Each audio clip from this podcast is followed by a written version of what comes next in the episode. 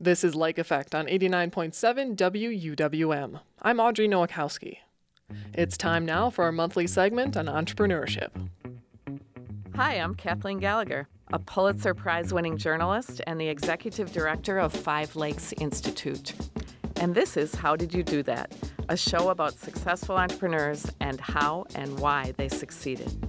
It takes people from different worlds, but are all motivated by the same thing, and that's creating a positive difference in the world through science discoveries and technologies. Chris Salm grew up on a dairy farm, got a PhD in animal and food science, and worked as an executive at several large food companies. Then at age 50, he took an entrepreneurial leap of faith and co founded Salm Partners, a Wisconsin company that now makes about 20% of the nation's pre cooked sausages and hot dogs. Eleven years later, Chris turned management of the sausage maker over to a successor and co founded Madison based Abby Discovery. The company has had sales in other areas, but recently had its first sales on a product that has potential to eliminate the need to give antibiotics to animals and maybe someday humans. Chris, welcome to How Did You Do That? Thanks, Kathleen. Glad to be here. Hey, you got interested in science while growing up with your 11 siblings on a dairy farm near Green Bay. And that interest continued through your university experiences at UW Green Bay, UW Madison, and Purdue. But how did you get interested in business? Well, the family dairy farm was a business. And uh, as we were preparing to file our taxes every year, my mother would organize all of the farm income and expenses, and I would help her to do that. And so I became exposed to the farm P&L, so to speak, at an early age. And we all, as, as a, a family of, of 12 kids, we did things manually and everyone chipped in. You're proving, like they say, that farmers are the most uh, entrepreneurial people around, right?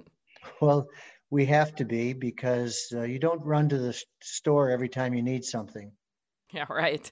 You went on after out of college, you got a lot of different jobs, including uh, credit officer. But one of the things that really interested me when you were at Oscar Mayer, you developed the first prototypes for Lunchables, the little lunch kits. Um, and at first, it wasn't apparent there'd be a market for them, right?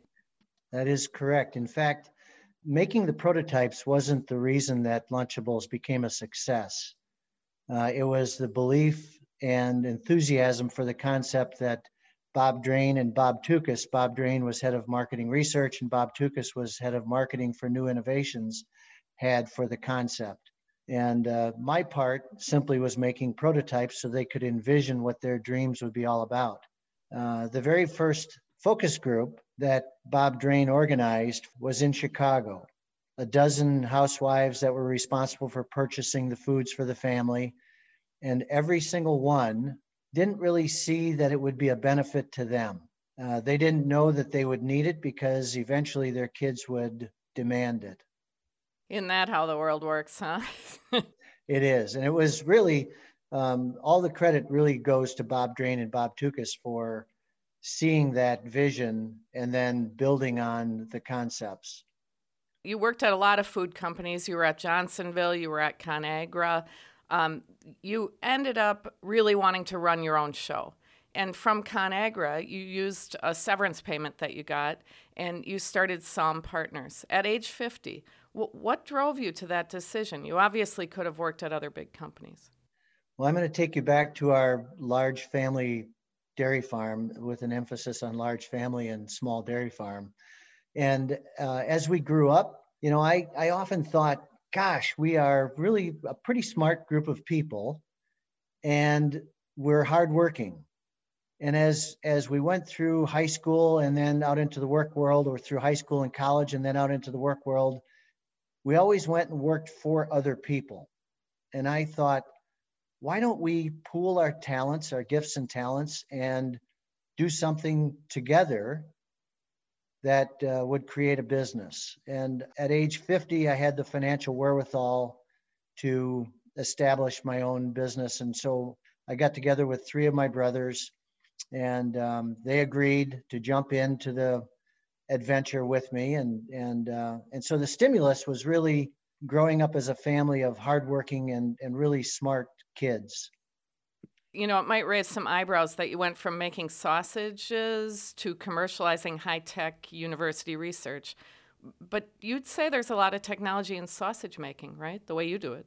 Oh, there is. Um, when I had the opportunity to leave ConAgra with a severance package, I looked at the world of sausage and I knew the number one consumer complaint casing toughness.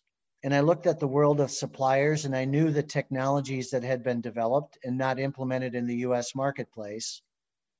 I had seen the technology in operation in a plant in Europe at one point in the mid 1980s.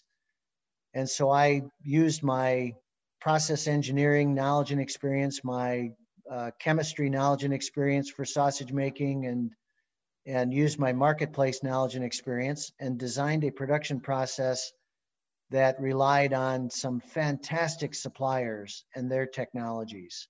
We eliminated that complaint. Now, let's be clear. You make sausages for, you don't have your own brand. You make it for a lot of big brands. Hillshire, I think, was the first brand you got as a customer. Why do they stay with you? You're very focused on your customers. Can you just talk about what keeps them there? Well, number one is is they trust us. Um, we have a fundamental plank that simply says all of the benefits of what we do go to our brand marketing customers in the context of a well managed financial enterprise. And we define that in terms of a return on investment. And our customers understand the investment and they understand the, the costs associated with manufacturing product. And so we, we manufacture products for them very efficiently in a high quality manner in a dependable, trustworthy financial arrangement. And I think our, our customers appreciate not only the quality of what they get, but also the quality of the interaction. It's a relationship world, and the relationships are based on respect and trust. So everyone else stuck with you. You've had all this success, but yet in 2015, 11 years after starting the company, you gave your job to a successor and you decided to do something else. Why? Um, I wasn't going to be the best at running an operating company. I was important for launching the company, launching the technology, and getting it established. But um, my enthusiasm for life wasn't going to be driven by the day to day manufacturing. And we had some really wonderful people. So I established a structure with a board of directors. And I was a member of the board, but had really others doing all of the work that was necessary for that operating business. And that that freed me up to use my gifts and talents and knowledge and experience to serve research scientists in the university research setting. You connected with Mark Cook, the well known UW Madison ag researcher and all around great guy, to found Abby Discovery.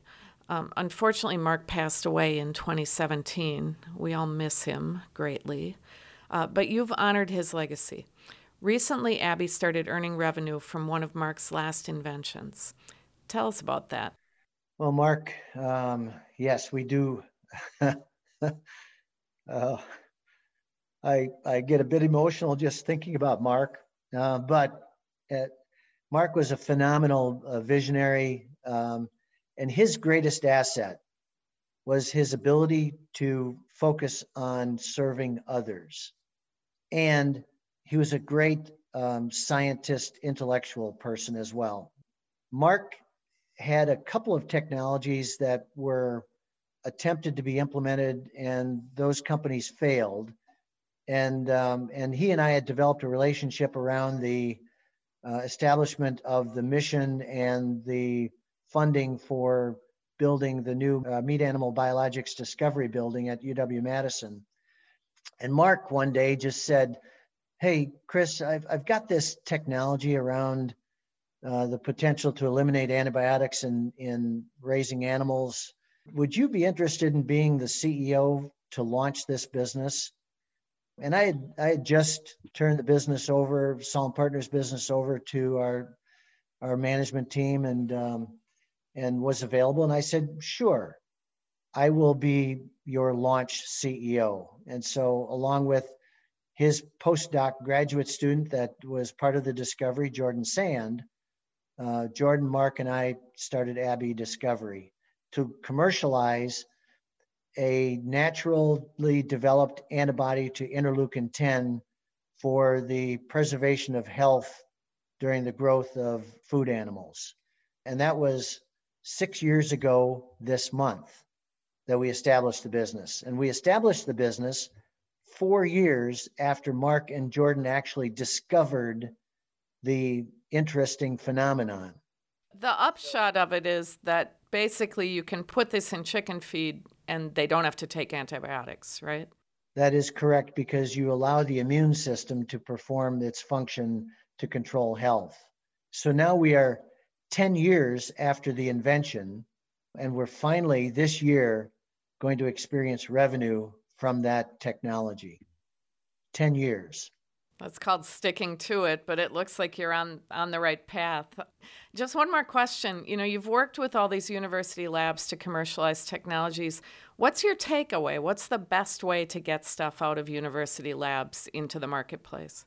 Well, I think first of all, you have to develop a relationship with the scientist and and the the people that are developing the relationship with scientists aren't necessarily scientists, but able to understand the way that scientists work They have a forte for industrial applications. Um, innovation depends on creation, discovery, invention, which comes a lot from university labs, but oftentimes it sits there because you don't have an industry partner that can take that through the 10 year process and stick with it to overcome all of the challenges associated with commercializing entrepreneurial science. And and so it it takes people from different worlds but are all motivated by the same thing. And that's creating a positive difference in the world through science discoveries and technologies well, we certainly appreciate the positive difference you're creating in the world and are looking forward to seeing future successes coming out of your entrepreneurial endeavors. Thank you so much, Chris. All right, Kathleen. Pleasure to be here. Thanks. You can read more about this story and find links to resources by visiting WUWM.com. You can also explore episodes of How Did You Do That at WUWM.com, at the iTunes Store, or wherever you get your podcasts.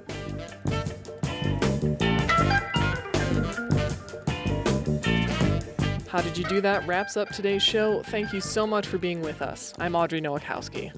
If you've missed any of the conversations today on Lake Effect, you can find all of our content as a podcast.